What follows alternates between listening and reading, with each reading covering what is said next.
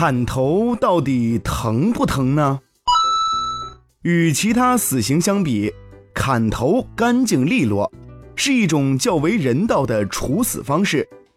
但是这并不意味着砍头就不疼。一九八三年的一项医学研究称，不管砍头的方法多么迅速高效，被砍头的人总是免不了要感受到那几秒钟的疼痛。不过可以预见的是，在一瞬间将大脑和脊柱分家，将周围的组织砍得一干二净，可以大大减少疼痛。这也就说明，砍头到底有多疼，还取决于刽子手的专业水平。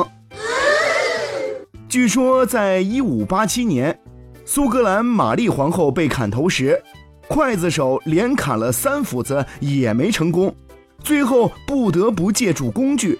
还有记载，一个刽子手连砍了十七刀才把犯人的头砍下来。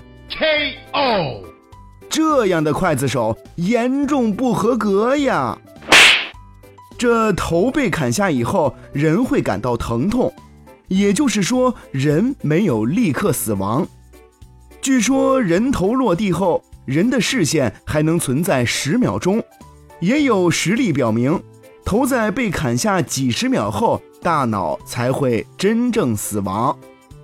所以说，砍头也会觉得很疼啊。